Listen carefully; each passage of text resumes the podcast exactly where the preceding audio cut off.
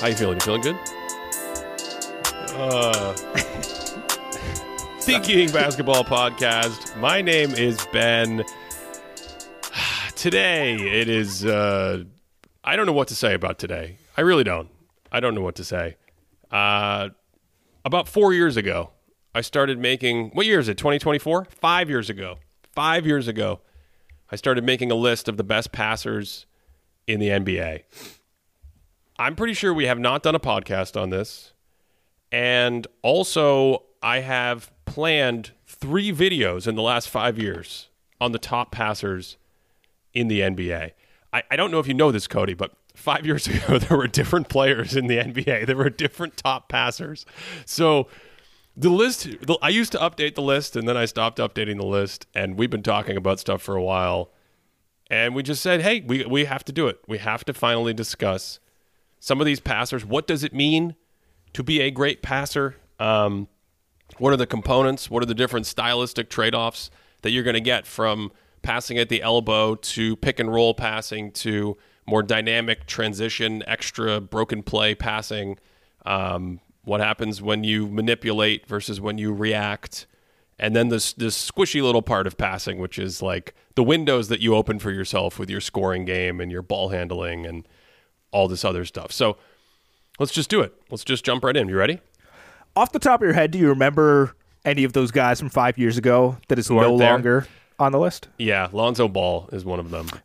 man. Uh, yeah, he's he's one that immediately comes to mind. Rajon Rondo was another great Hmm. passer of yesteryear, very interesting type of passer, uh, given some of his offensive limitations. So guys like that that have aged out a little bit, definitely. Yeah, Okay. Okay. That makes Lonzo really that hurts my soul. I love watching I know. Lonzo play. Yeah. But the question overall of like what makes a good passer, it's so tough for me, Ben. I thought about this for a really long time because I didn't want to just be like, oh, look at Cody, looking at the assists per game chart again. Like, I, I don't want it to just be that. Wait a second. Is that a thing? Is that a thing you get criticized for? I, I hope not. I don't know the last time I looked at the assist per game chart, but I feel like that might end up being part of it. Like a couple of these guys just rack up a lot of assists. So on one hand, it's like, yeah, they're passing the ball a lot because they're really good at it and they're told to. Um, but I don't know. So I don't know if I'm being biased towards that. I'm, I'm leaving some of my favorites on the side that like don't have a ton of the load, but like make these beautiful passes.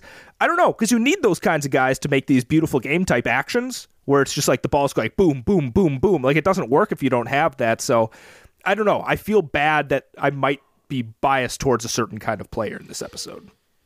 yeah, I I don't know if I could tell you who does Tyrese Halliburton lead the league in assists.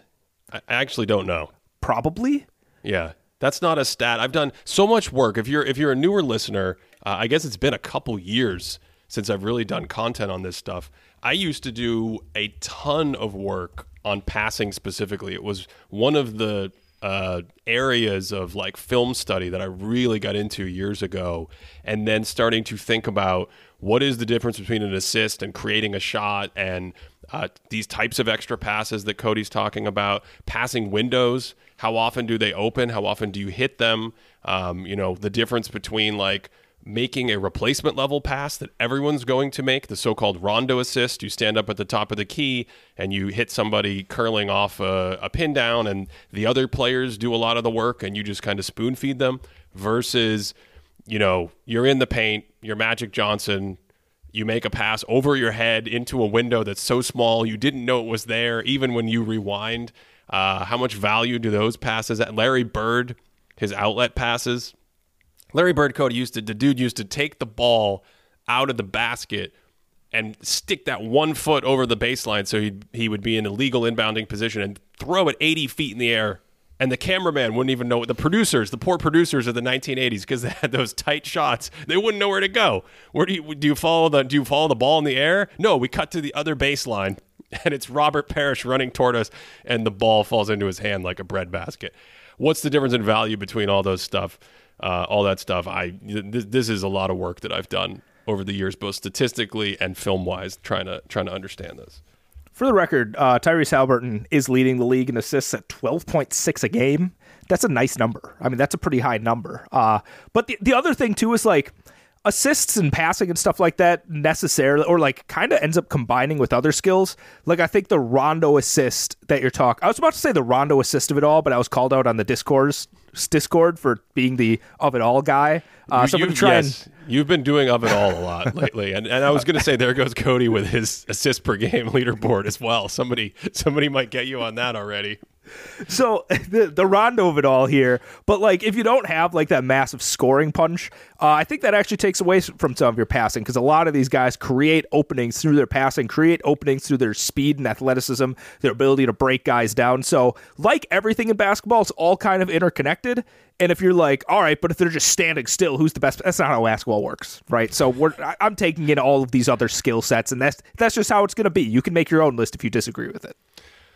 Uh, well, I think we're going to end up doing our, our classic thing where we don't actually have a top 10, um, right? But let's start. We're, we're going to get to the best passers in a second. Uh, there are, I think, six or seven that we really want to zoom in on and focus on. A couple are, we've talked about so much over the years, they're probably not that interesting or suspenseful, and a couple we will spend more time on. Uh, but right now, some guys that I want to throw out that I'm not going to have in that top list, and I want to ask you about them. I want to I want to put them on the table and just think about some of the ways they pass and create value and stylistically. And and the first the first one, you might have some for me, Cody, but the first one I wanted to ask you about was in Oklahoma City. What do you think of Josh Giddey as a passer? The slob master, the slob wizard. I think, think he that? actually he ties in really interestingly to what I was just sort of saying, where the scoring punch isn't necessarily there, and I don't know if Yep. the handle is super developed in like as much as some of these other guys that drive, but like.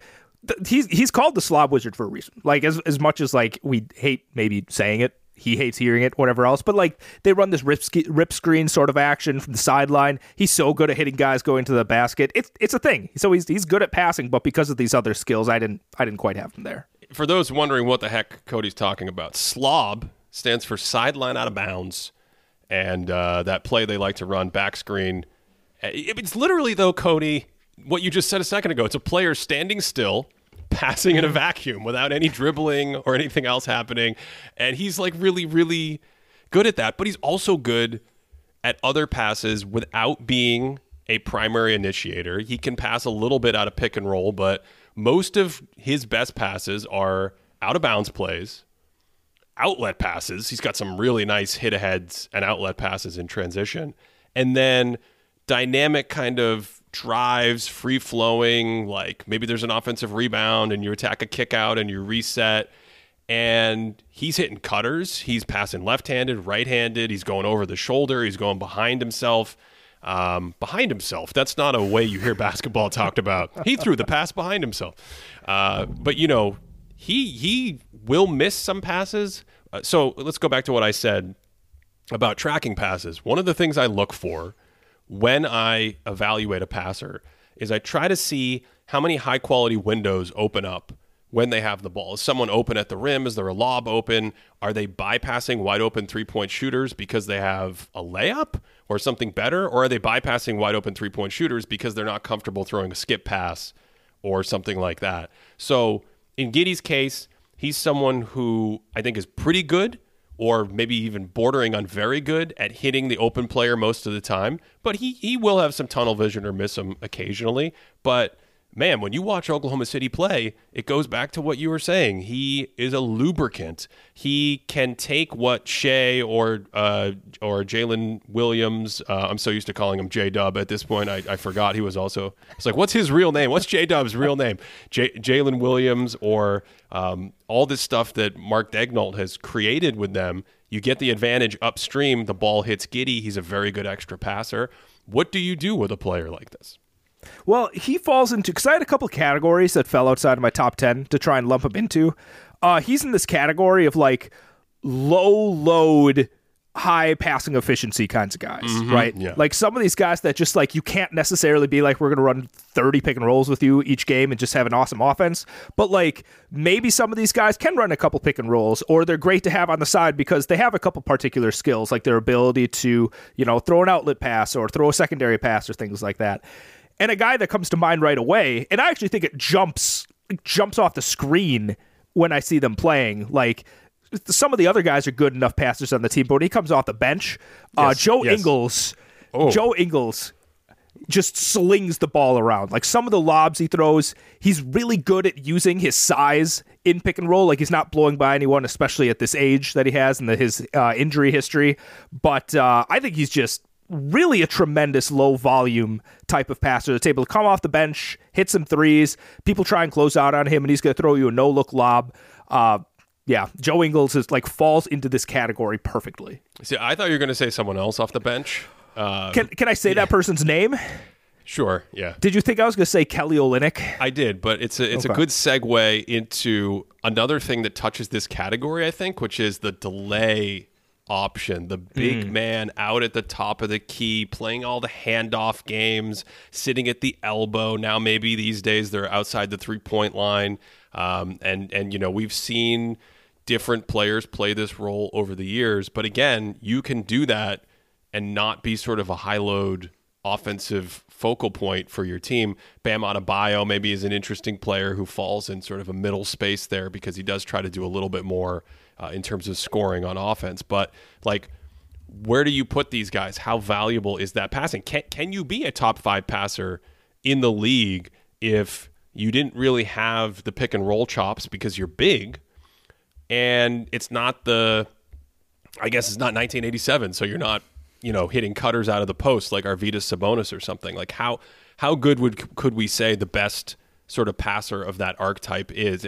Someone like Olynyk seems like a very good passer to me, but again, I, I did not have him making my cut when push comes to shove. Well, the thing, this is probably why, like, if we were to rank this far out, I would have Joe Ingles over Kelly Olynyk because I think his passing repertoire is more expansive. Like, Kelly Olynyk does rely more on the, like, I'm going to cut middle when there's kinds of actions, catch it, and then make a decision there. I'm going to run the delay action at the top. Whereas Joe Ingles can get into that pick and roll game a little bit more. And, you know, it's more limited minutes. Joe Ingles isn't a big, like, minutes monster, but in his 500 minutes when he's on the court, um, the Magic's offense is 11 points per 100 possessions better when he is on the court. And I'm not saying that's all because of him. I'm definitely not saying it's all because of his passing. But I do think that, like, that incredible passing ability surrounded by some of the other athletes and guys that can space the floor a little bit uh, really juices uh, against some of the weaker competition that would come off at the, the opposing bench. Okay, but what about a guy maybe with a little bit more offensive primacy? Who I, I don't want to step out of bounds of the category, but like, what happens when you get to like Alperen Sengun hmm. or something like that? You know, he's literally not playing a lot of inverted pick and roll basketball. You would not necessarily expect him to grab a rebound and throw an outlet like Wes Unseld. Although Sengun's such a good player, I'm sure he's, he's got a couple nice outlets and things that are highlighted up on the on the internets these days. Um, the internets is there there multiple. We should get multiple internets. It might actually it might make things better. But like where where do you put a player like that? Well, I think he's there's another category we could talk about because like are we positive that Alperen Sengun is a better passer than you know Domantas Sabonis like you talked about his dad a second ago but Sabonis falls in this category um, I think he's maybe just a hair below him but like Bam Adebayo falls in this category I think he's a lot better than these other guys that like grab and go kinds of passes like he pushes the pace a lot more than say Sengun. and you know I think even in the past a couple of years ago we saw him in that delay action um, a little bit more but Who who, I think who did we see a couple years ago? Bam Adebayo, I think was yes. in Okay, yeah. in delay a little bit more than we're seeing him being run right now. But uh, yeah, I think those are like a collection of big men that I wouldn't call amazing passers, but they are good to good to great passers that can get an offense moving off their passing ability. Another day is here, and you're ready for it. What to wear? Check. Breakfast, lunch, and dinner? Check. Planning for what's next and how to save for it? That's where Bank of America can help. For your financial to-dos, Bank of America has experts ready to help get you closer to your goals. Get started at one of our local financial centers or 24-7 in our mobile banking app. Find a location near you at bankofamerica.com slash talk to us. What would you like the power to do? Mobile banking requires downloading the app and is only available for select devices. Message and data rates may apply. Bank of America and a member FDIC. Jewelry isn't a gift you give just once. It's a way to remind your loved one of a beautiful moment every time they see it. Blue Nile can help you find the gift that says how you feel and says it beautifully with expert guidance and a wide assortment of jewelry of the highest quality at the best price. Go to BlueNile.com and experience the convenience of shopping Blue Nile, the original online jeweler since 1999. That's BlueNile.com to find the perfect jewelry gift for any occasion. BlueNile.com. One thing that I love to see is the difference between manipulation and reacting to the defense. So, are you dictating what's happening with the defense? That's an area where just on the last three guys, I think Sengun is a little bit better than the other players. He will actively try to trick you, throw a behind the back, throw a head fake, throw a no look. Um, the use of the look away. Uh, This is something that our friend Mike Prada has talked about as we've entered a, a golden age of passing in the last seven, ten years with the spacing and the shooting and more area on the court to better to cut into, but also get better passing sight lines and things like that. And so now we see players jump passing. We will talk about that later in the episode. Uh, we see players using a ton of no look and look away. Uh, I kind of agree with you. I think I think Sabonis Sabonis. I mean, out of those three guys, uh, he might be the one who I would have to pick as the best passer. It's interesting though. Sengun does a lot of stuff that the others don't do in the interior. And I think these are the margins that, like, when you get down to the nitty gritty of talking about and trying to rank the best passers, like, I don't know. Do, I- do I watch enough of either team to definitively tell you that Domantas Sabonis is a better passer than Alperen Sengun? Like, Right, I'm not right. comfortable saying that right now. So I'm, I'm tossing them in the same category. And, you know, Rockets and Kings fans, you can yell at me and tell me that your guy's better, and I'll accept it. Um, okay, I'll, I'll I'll pass it to you. I've been asking you a lot of questions. Do you have anyone you want to bring up, or another one of these categories? Because I I kind of walk through the same thing on my side, and there's a few other players I want to talk about before we get to the big hitters. So there's two guys that don't fall in the category, so I'm going to push them to the side for a second because I just think they're a little bit interesting. One I think is particularly interesting given the circumstances of his team's performance. Uh, let's put that just in the let's put it in the parking lot to use some business speak here, Ben. Uh, there's a a class of player that's like solid volume, good passer, but not amazing passer. Like usually wing, hybrid guard, forward type guys. And I think there's a few guys that land in this that's like Devin Booker, Brandon Ingram, maybe even like let's relax here. I'm not being I think he's legitimately good. Khris Middleton at passing. Like I think these guys are all like we can give the ball to them. They can create a fair amount, but we don't necessarily want them to be the primary passing creator, but they certainly can do a lot of damage from that position. Yeah, I don't think any of those in that archetype, when you start stacking them up to the six, seven, eight best passers in the league, um, really have the the complete repertoire. Or to your point, maybe because they have more volume, because they're on the ball more, because they run more pick and roll, they can't execute with the precision and the, the diversity of the best guys in that class. So I thought you were going to go to like more guards. You got Jamal Murray, you got uh, De'Aaron Fox, you have Shai Gilgeous-Alexander. These, these guys that are better than just basic passers with the ball. In fact, at this point in their career, most of them are better than just average or you know pretty good passers. They're they're in a higher quartile. They're better than a lot of their peers, but it just it just isn't quite the same in terms of overall. Like when you get to the when you get to the very best. I think Jamal Murray is a really interesting passer. I think he leverages his off ball movement quite a bit to be able to get some of those passing angles. And I think actually, when we have this conversation, he's probably underrated just by nature of like the guy who plays with, who might come up a little bit later today. Uh, but I, I think Jamal Murray is really an excellent passer. And I think we see some good numbers from him even when Jokic is on the bench. So it's not like he's completely like riding off that. Whereas like Khris Middleton, you, you look at his rim assists that he gets, and when Giannis is on the bench, they like get cut in half like immediately. Like Giannis is just like a walking rim assist out there. But I still think he's a great uh, passer. And like you said, I think those guards you talked about are probably like a notch higher than like the Devin Bookers, the Brandon Ingrams, the Khris Middletons. But I think that's like its own collection of guys. Well, I think it's an interesting thing because you think of someone like Tatum, who's improved his passing over the years, and um, you know can hit that like second or third read and pick and roll. I'm coming off the screen, the defense slides a little bit. I got the ball on my right hand as I dribble. It comes off the floor, and in one motion, I shoot it a fastball to the corner for the three point shooter. Um, that is good. You know, adding that obviously adds value, and, and you're able to kind of read defenses and attack them based on how they cover you. But I think if you look at someone like Ingram, you go to another level where where Brandon Ingram will actively manipulate the defense on some of those reads. He will give you the pick and roll every once in a while.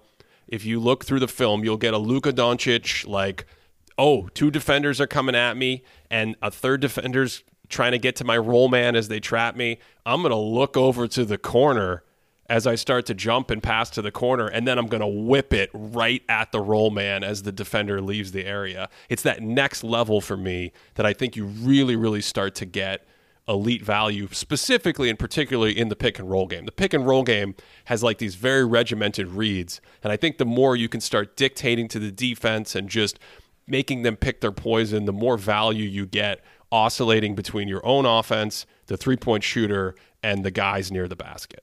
I think this is why you see some of these guys sometimes throw like really obvious passes straight out of bounds. Because like especially if they're throwing to the corner, you can see it. Sometimes they're like they're motioning to somebody that makes a cut or moves someone else. It's like why aren't you in the corner? Like I'm going to be manipulated and doing stuff, and I expect you to be in this place. And that's because, like you said, it's so regimented, and they're trying to like do this manipulation and make those passes that yeah, you can court map, but also you are also expecting guys to be in particular places on the court uh, when this action is going through.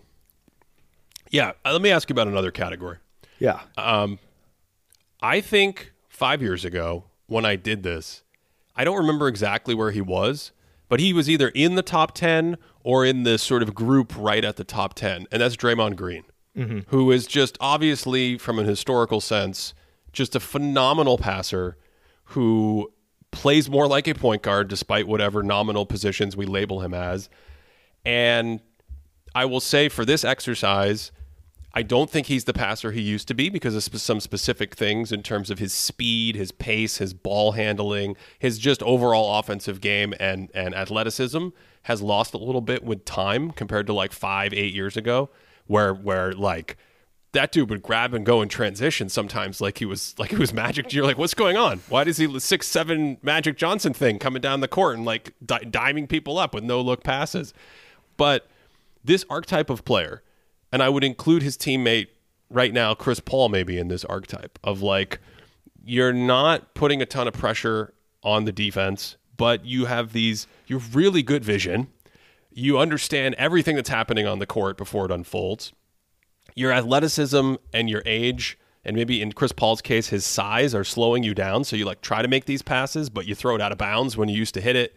Um, it gets deflected. You can't quite get the angle you used to want to get. The game's moving 10% faster than your body wants it to move now. Like that's very specific to Draymond, but there are these other other passers that kind of fall in this category. I almost feel like you want to put someone like TJ McConnell in this category as well. Like what do you, do you have other players here? What are your what are your thoughts on this? Well, last year I was kind of mapping out a list, and if we had done this exercise last year, I think Draymond may have made my top 10 list. He was at least like really close for me, and I really didn't consider him. I don't know if it's because of him just being out so long, and I just, like, I don't know. I don't know. I just didn't see anything that made me think he was still at that level. Another guy I'm thinking of that's actually, I've always thought, even since college, that he's an extremely talented passer, but as a player, he just never really had like the natural burst to kind of create. He didn't really have the strongest handle to be able to like make stuff happen off the bounce so much, and that's D'Angelo Russell. And I think this is a guy that when he's given spots to find players, like, you know, second side action, he gets off the catch, there's a little bit of space he can get in. I think he's really good at throwing manipulating passes. I think he's really tight with his pocket passing to guys that are rolling. Um, yeah, but that's a guy that I think is just held back. Like you're saying, he didn't have to age into it. He just never necessarily had some of those natural skills that some of these other guys have. Yeah, he fantastic pos- pocket passing. Um, he can throw the lob as well. And there's certain specific passes with cutters and like certain angles, especially back when he was with the Nets, that I feel like he does extraordinarily well. But then to your point, that kind of ends it. It's like the rest of the D'Lo experience is: is he going to take a pull up three? Is he going to take a pull up jumper? Is he kind of wheeling around for space? Is it a catch and shoot situation? is he on fire or is he cold? Um, like you don't get a lot of the other expansive options from his passing in those situations, and in those situations, he's very, very good. But even in those situations, if you stack it up, would I have him top five or top eight right now? I, I, I don't think so. Uh, similar player in terms of like the idea that maybe he's not having as good of a passing season. Cody, how do you how do you feel about Darius Garland right now? He's the guy, man. I think this is the guy that we could pause and do like an entire episode on, but like again, not to like stat watch. Sister down, turnovers are like a career high, like way up. And even when Mitchell's on the bench and he's just kind of the lead guard, it's not any prettier. Like it's not necessarily like Mitchell's like cannibalizing some of that value of his.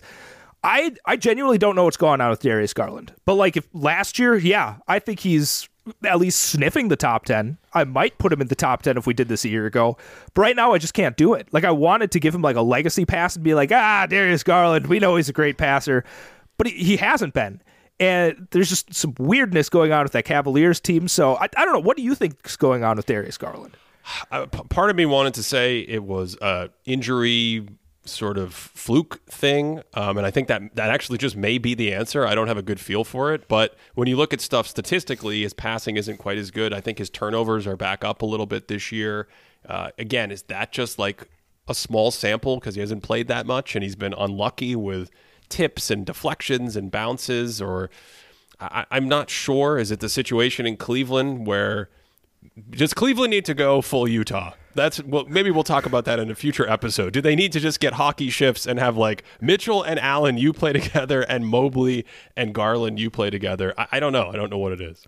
Well, they kind of have that naturally going on right now. But in terms of like, we haven't seen Garland playing for like 10 games now or something like that. But I mean, when he played, I still, I always thought his, his strengths were some of his interior passes. He's really good at getting slippery down low and throwing lobs to his, yeah, Evan Mobley, underrated lob throw. Like, I think Jarrett Allen's a great like lob dunker.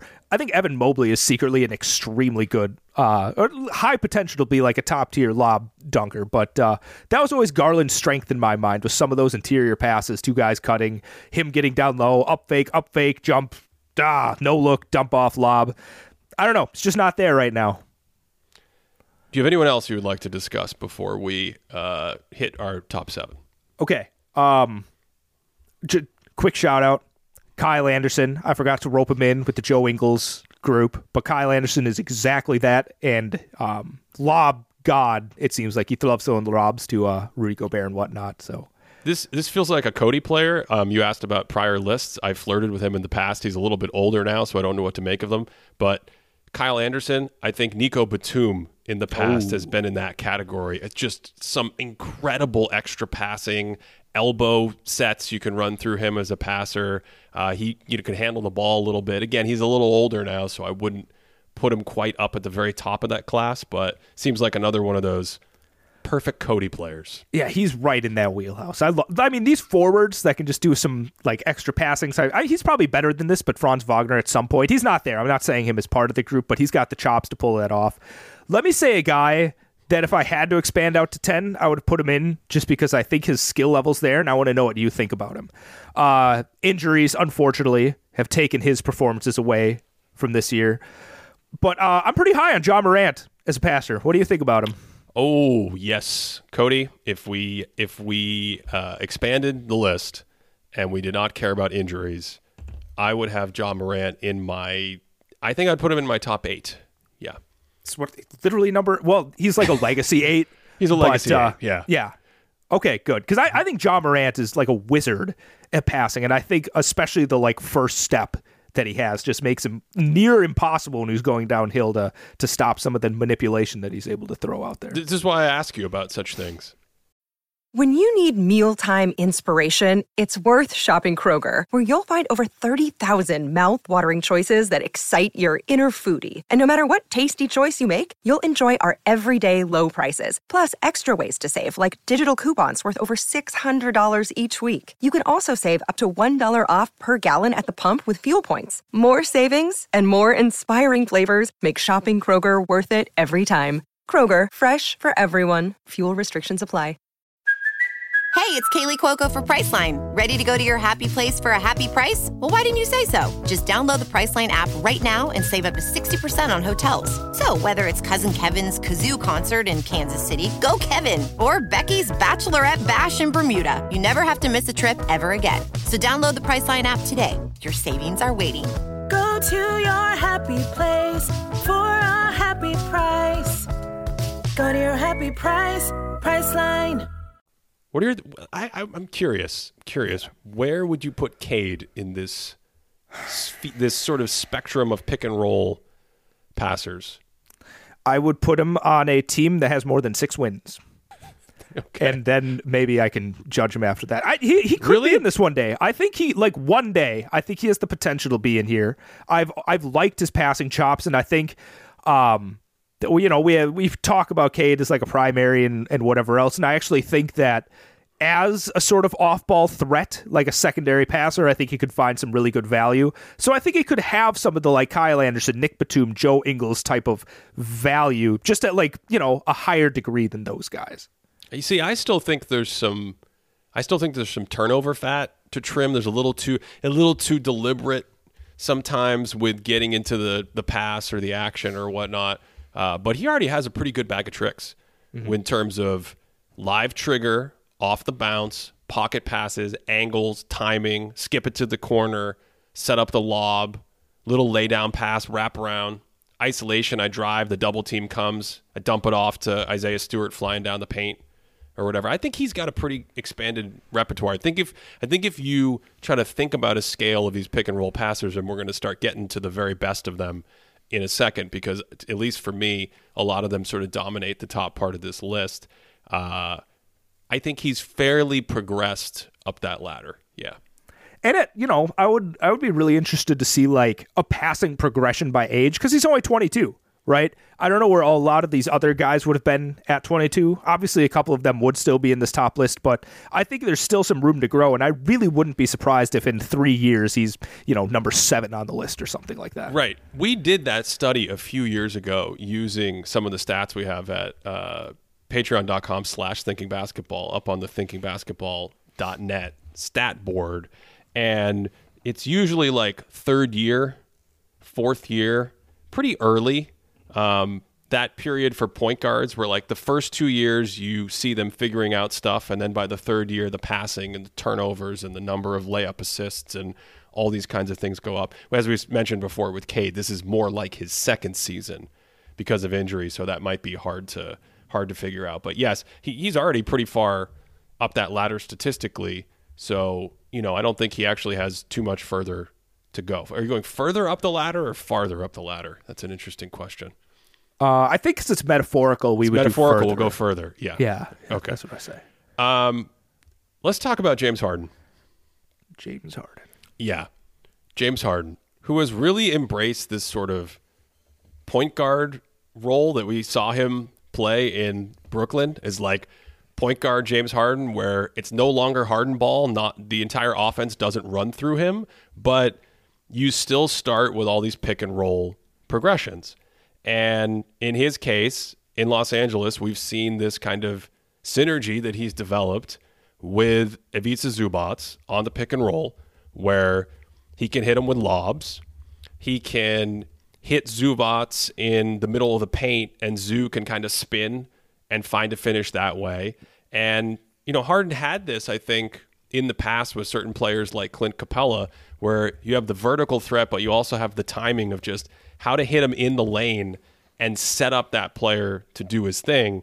And then once defenses start to say, like, okay, we're going to pay a little bit more attention to Zubac as a role threat with Harden, he can start skipping it to the corner to open three point shooters or run the pick and roll and swing it to, you know, one of the other Clippers shooters uh, out on the wing or something like that. It's it's an interesting thing that he's been able to develop, or I should say, he's been able to develop this, and it's really started to kind of kickstart the Clippers' offense into a more organic position where Harden is the guy at the center of the ship, but again, it's not Harden ball. He can initiate and just let plays unfold where you're hitting Paul George, you're hitting Kawhi Leonard, all this stuff, and the Clippers offense has has taken off.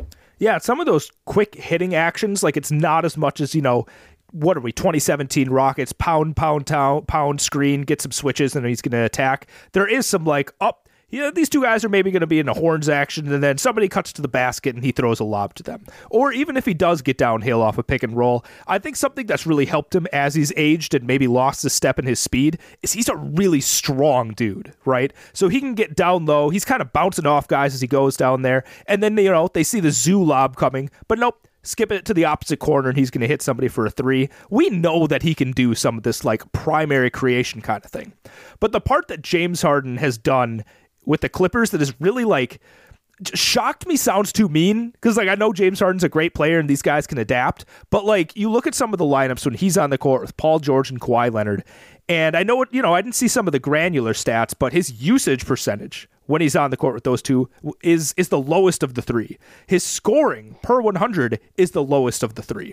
His assists obviously are way up because that becomes his entire role that he has, but it's a lot of this like secondary type of passing that he's doing right? You see some of these beautiful game possessions from the Clippers, and he's sort of at the center of it. Like he gets a step on his guy, and you know, maybe throws behind the back pass, somebody cuts, he catches the ball and immediately like touch passes it to the corner, and then all of a sudden he gets the ball again. He gets a little bit of space. Instead of like dancing and doing like the step back three thing, he drives into the paint, draws some more attention, kicks it to the corner, bam, Paul George quarter pocket three right? And so he's at the center of a lot of this beautiful, smooth ball movement that we, you know, we were extolling the greatness of guys like Joe Ingles or like or Kyle Anderson, Nick Batum, and he's sort of flowing in between like I'm an on-ball pick and roll type of creator, but also I'm over here and I'm ready to do some of the second side quick sort of passing and above anything else I've seen from James Harden, those are the passes that make me the most impressed.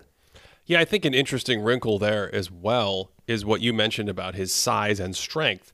So, part of this Clippers offense that we're seeing is using him as a passer from the elbow, a little bit like those elbow passers that we talked about earlier. So, in Harden's case, um, they throw him at the elbow and he can hit cutters uh, or let the kind of offense unfold out of that area. And so, Paul George and Kawhi Leonard naturally can do their off ball thing. And I think it's kind of lubricated some of the offense without playing Harden ball necessarily. They had this really cool sequence where um, Harden's at the elbow and it's an after timeout. And I think it's Paul George who runs across the court on an Iverson cut from one side of the floor to the other and then gets back door and Harden snaps it to him beautifully for a layup, right?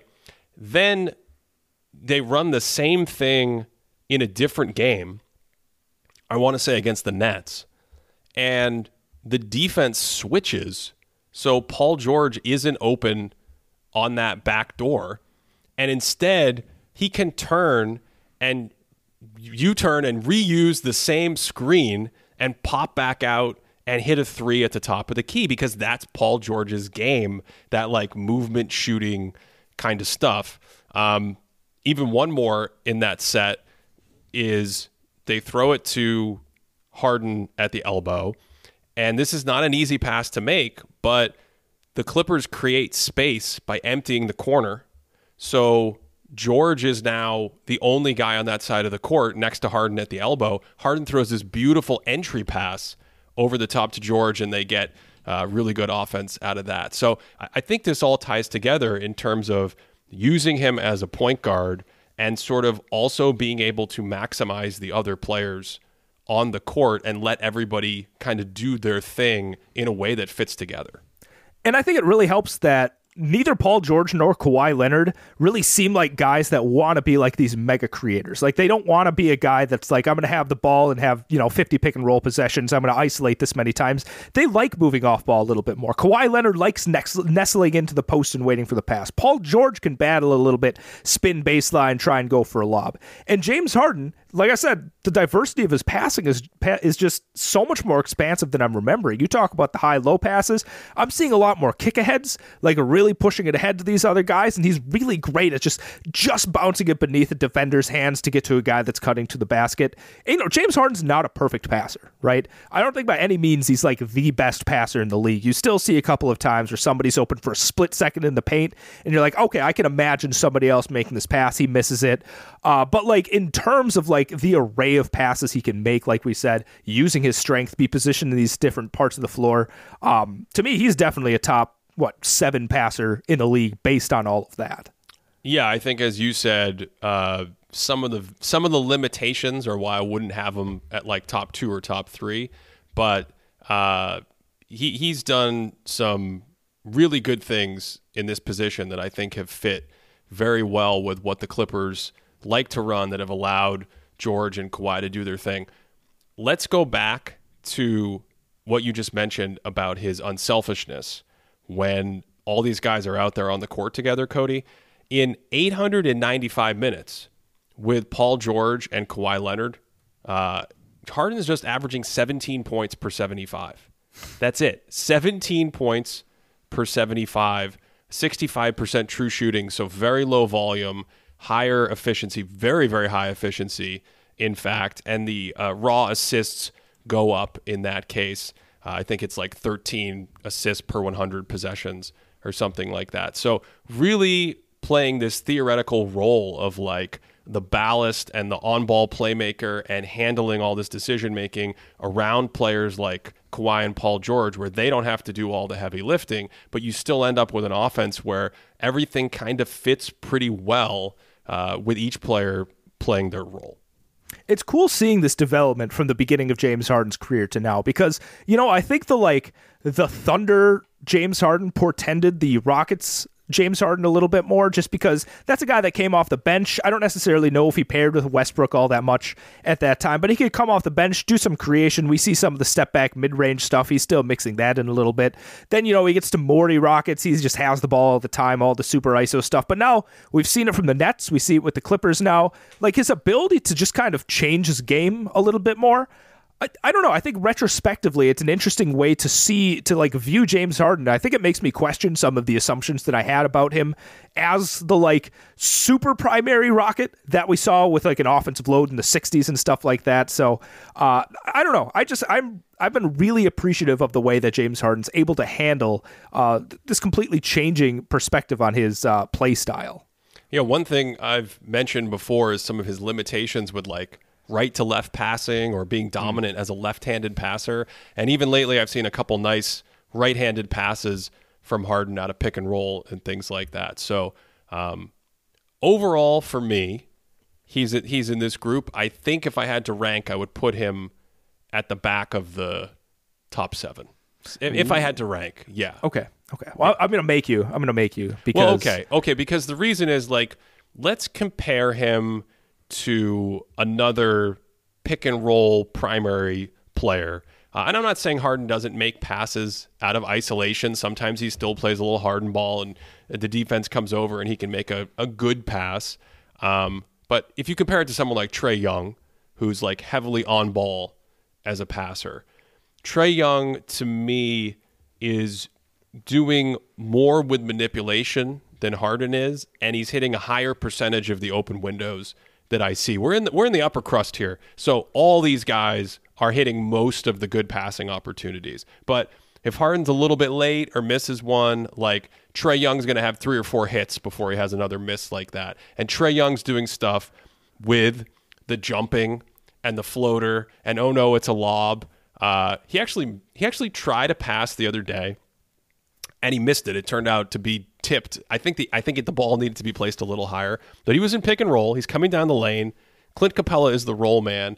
The corner defender jumps way over into Capela's roll. Trae jumps in the air like he's going to shoot the floater, but he's kind of like looking at the corner man like he's going to skip it out to three, and then waiting to see what the corner defender does, and then looking back to the hoop to shoot, and then the corner defender goes to leave to guard the three point shot, and at the last second, instead of shooting or hitting the three, he tries the lob and it just didn't get over the defender's head. I'm, I'm trying to remember. It was a very tall man who was defending it, and he just tipped it. But like that's the stuff he does constantly.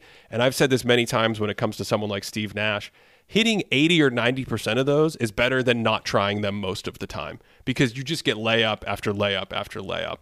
And I think Trae is a little bit more expansive, a little bit more manipulative and dangerous, and consistently kind of uh, puncturing teams with how he attacks their coverages and pick and roll like that. So for me, in that same category, I would have him. If you if you force me to rank, I would have him a little bit higher.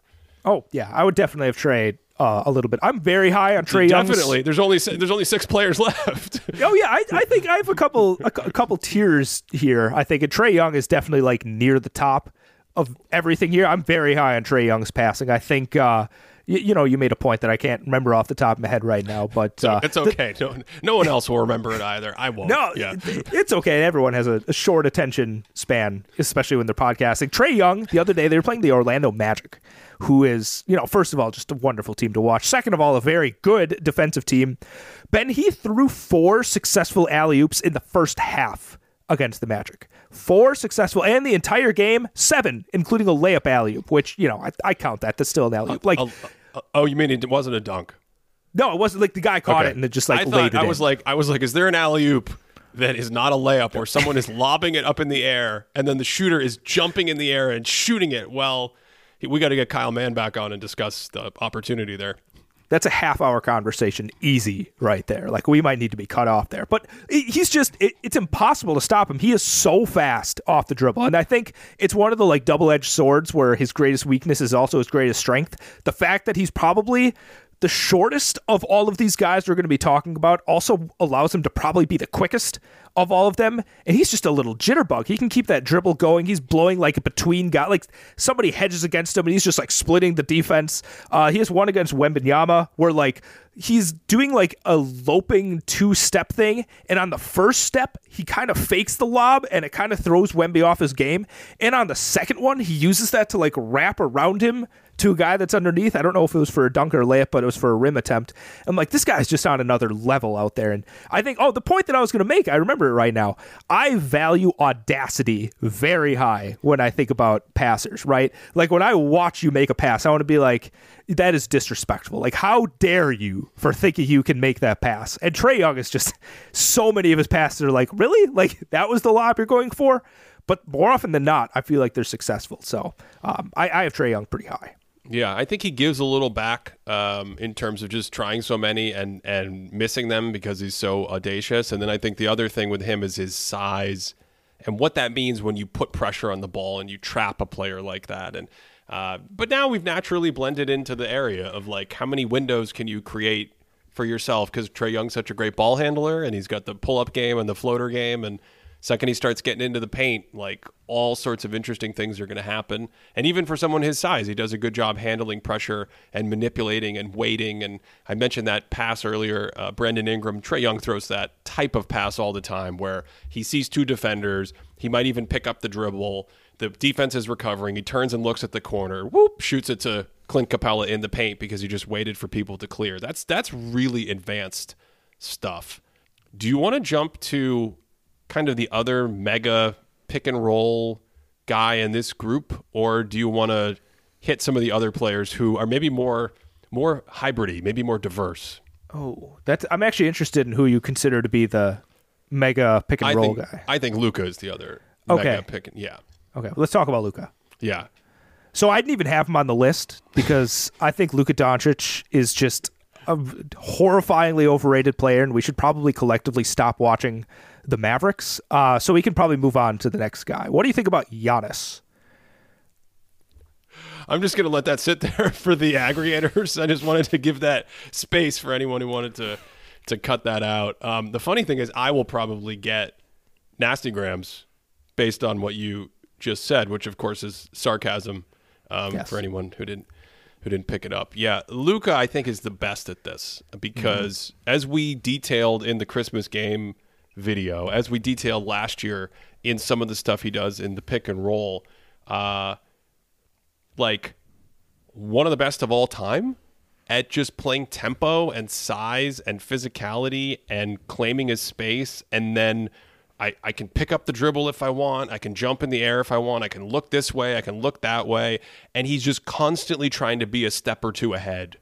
Uh, these these guys are all great passers, but we are talking like the mastery level of the all these pick and roll reads. Whatever the defense is doing, I'm going to do the thing that they don't think is coming. And then once they know that the thing is coming and they're like reacting, then I'm going to do the next thing. And I'm just going to keep them yo yoing back and forth and torture them to death. He can make the lob pass. He can make the skip pass. Cody, the man, literally throws it over his head multiple times. He threw a pass, and I don't even think this was out of pick and roll. He might have thrown this in transition.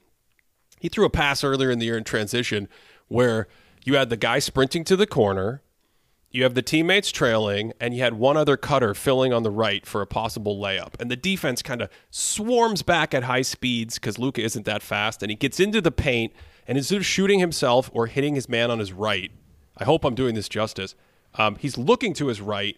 He throws a bounce pass behind his back without looking into the corner. It almost hits one of the defenders and goes through for a three. He just throws passes like that. We saw it in FIBA. We've seen it throughout his career. Like he he will do everything. Last year we saw the the way he strings out the pick and roll when he's trapped and throws that behind the back pass to the popping three point shooter. This is the Chris Paul part of the game. There's another player who five or six years ago, you know, is is on the top ten of passers. Um, extracting the the value for shooters. I think you'll hear JJ Redick talk about this. Like it's right in the pocket. It's right on time. You throw the behind the back pass when the defense isn't expecting it off the dribble. And so that means the defender has another half step or half a step to recover. And they and the shot is that much more open. So it's the same thing on NBA.com. We're like it's an open shot. He's six feet. But there's a difference between six feet with like the guy bearing down on you and like 11 feet. And that's what the good pass gives you, not to mention all the lobs and layups and laydowns. And um, yeah, I just, I just think he's basically best in class at that. I think he's maybe the only guy in the league where you watch like six straight possessions. They run the exact same pick and roll, and you're just like watching. You're like, how do you not adjust? like? No one else is moving, right? Dereck Lively's come up. Maybe he like backed up and set another screen, but like it's the exact same setup. Everyone else is standing where they need to be, and Luka has passed to like six different people this time. Actually, no, he's thrown a lob four of the six times, and you're just like, this is the only thing you're trying to stop, and you're just unable to do that. And I, I don't know how he, like you said, he's looking all over the place except for the person he's passing to, except for the one per time that you like don't expect it. Then he's staring down Dereck Lively as he throws up the lob. But like James Harden in this sense, like his strength, his ability to just like get his body around people and not let people get around him because he's just so big out there dribbling. The handle he has, his step back mastery, so you have to be uptight against him because it's just like his jumper is so much more improved.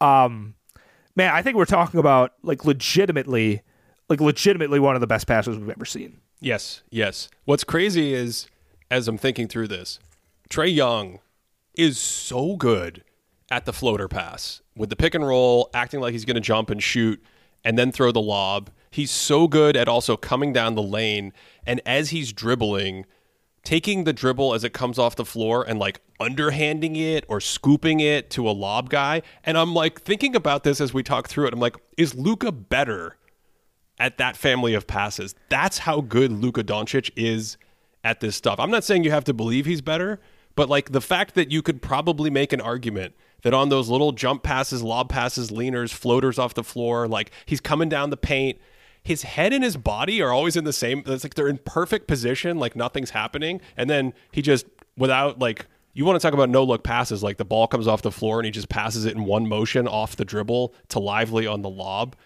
Uh, i agree with you cody. I think it is one of the best passers we've ever seen. I need to find this clip, but a couple years ago, I remember like tweeting out a screenshot and Luka's like surrounded by a bunch of people, and you can see everyone like spaced out. There's somebody wide open in the corner. There's whatever else, and I'm like, who is he passing to here? And let me tell you, you will not guess the answer, and it is the correct pass. And so he's had this for like multiple years. So, um, yeah, Luka Doncic is a master at the game of basketball. And like with Trae Young, even like let's pretend you say that they're fairly close. I think like the eight inches he has on Trae Young is is enough to like easily give me the edge here.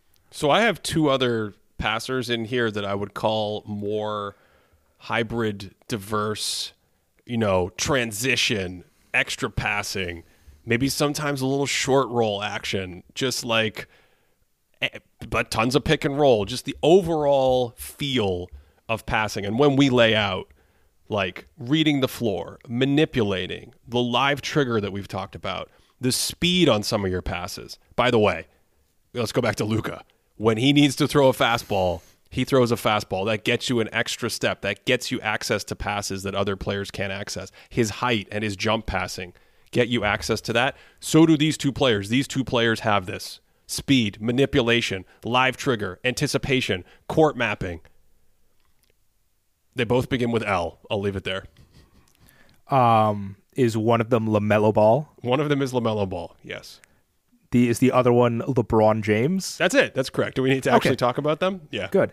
Uh, you know, I, I want to talk about LeBron. You know, believe it or not, Ben, let's talk about LeBron just for just for a hot second because I think the thing that he does, I actually think he's a little special. Um, in terms of like some of these guys that we're watching, even like Luka being another big guy doesn't do this as well. LeBron's like touch passing, especially off being the roller, like he'll go up Right, and set a screen and roll, and somebody passes to him.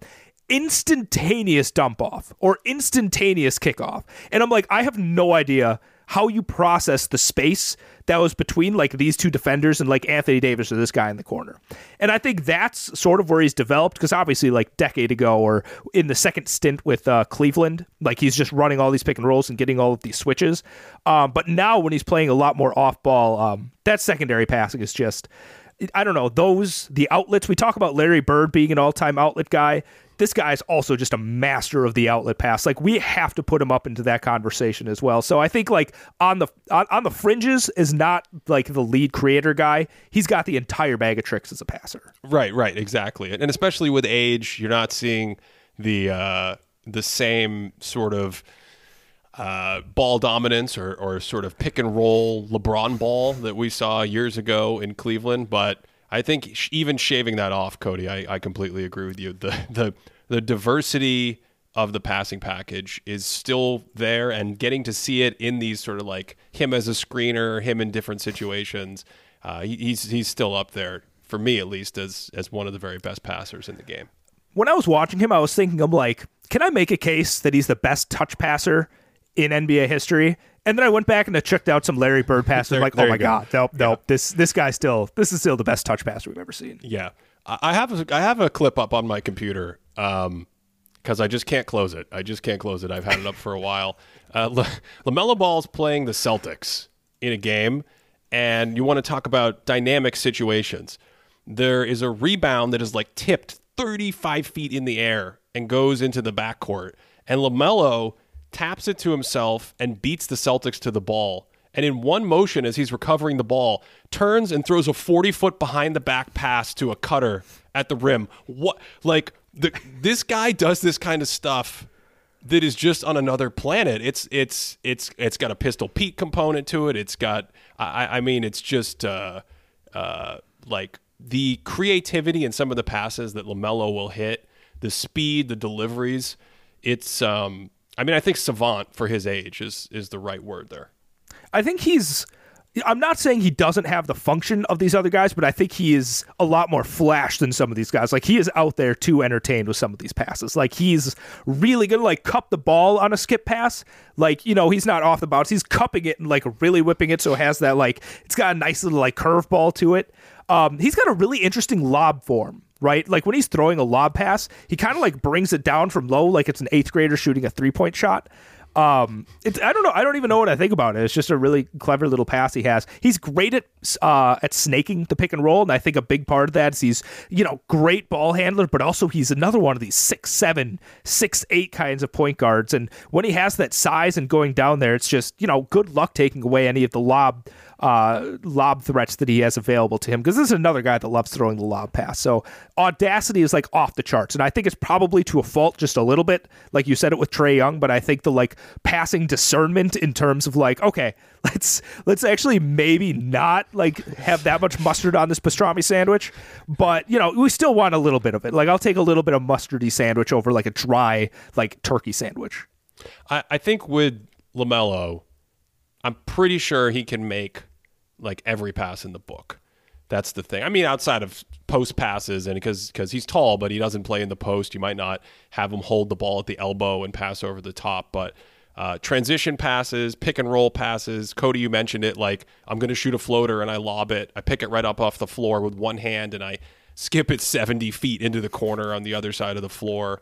Um, and of course, he's constantly trying to find the open man. He's constantly trying to manipulate you. He's zooming down court and moving his head in four different directions. And then, like so many of these great passers, he might see the pass unfold, look somewhere else to completely throw off the defense, and then shoot one out of his hip for a layup or something like that. So I think he has it all, but I do think it's still, it's got to be dialed in a little bit there's a difference between constantly going for the home run like Steve Nash and then just being a little too loose still with try like turnovers and just try and it's not the flash. The flash is fine for me because it's part of his looking away and his change of pace and his huge speed, but it's more of just like we gotta we gotta make better decisions sometimes about what passes we try.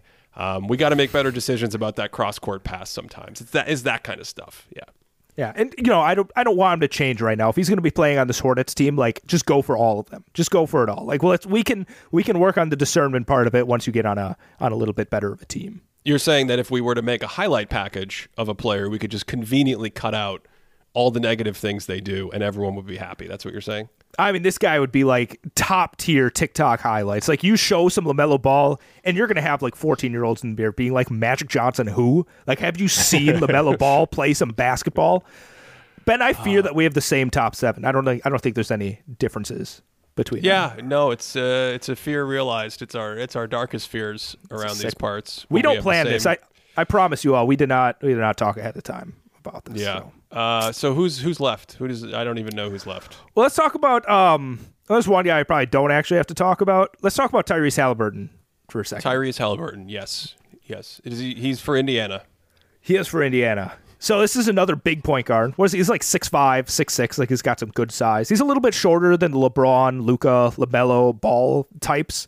Uh, but this is a guy that I think is really interesting in getting off ball really quickly. Like whereas somebody like Trae or Luka is going to really dominate the ball, and like obviously they're fantastic at what they do uh, Hallie is a lot more excited about getting off the ball, going to move, and then catching and then making something else happen. And so that's kind of the way that I think about him a little bit more. And I think part of that has to do with like, I don't think he's quite as good at getting to the rim as some of these other guys, or at least when he gets to the rim, I don't think he's quite as interested in like, I'm going to try and draw a foul, I'm going to try and finish here as much as somebody like Luka or LeBron or Trae. Um, but, you know, I think in terms of like pushing the pace, Let's get these outlets going, moving the ball around. Whew! I mean, this guy's an engine, just an absolute engine for the for the Pacers.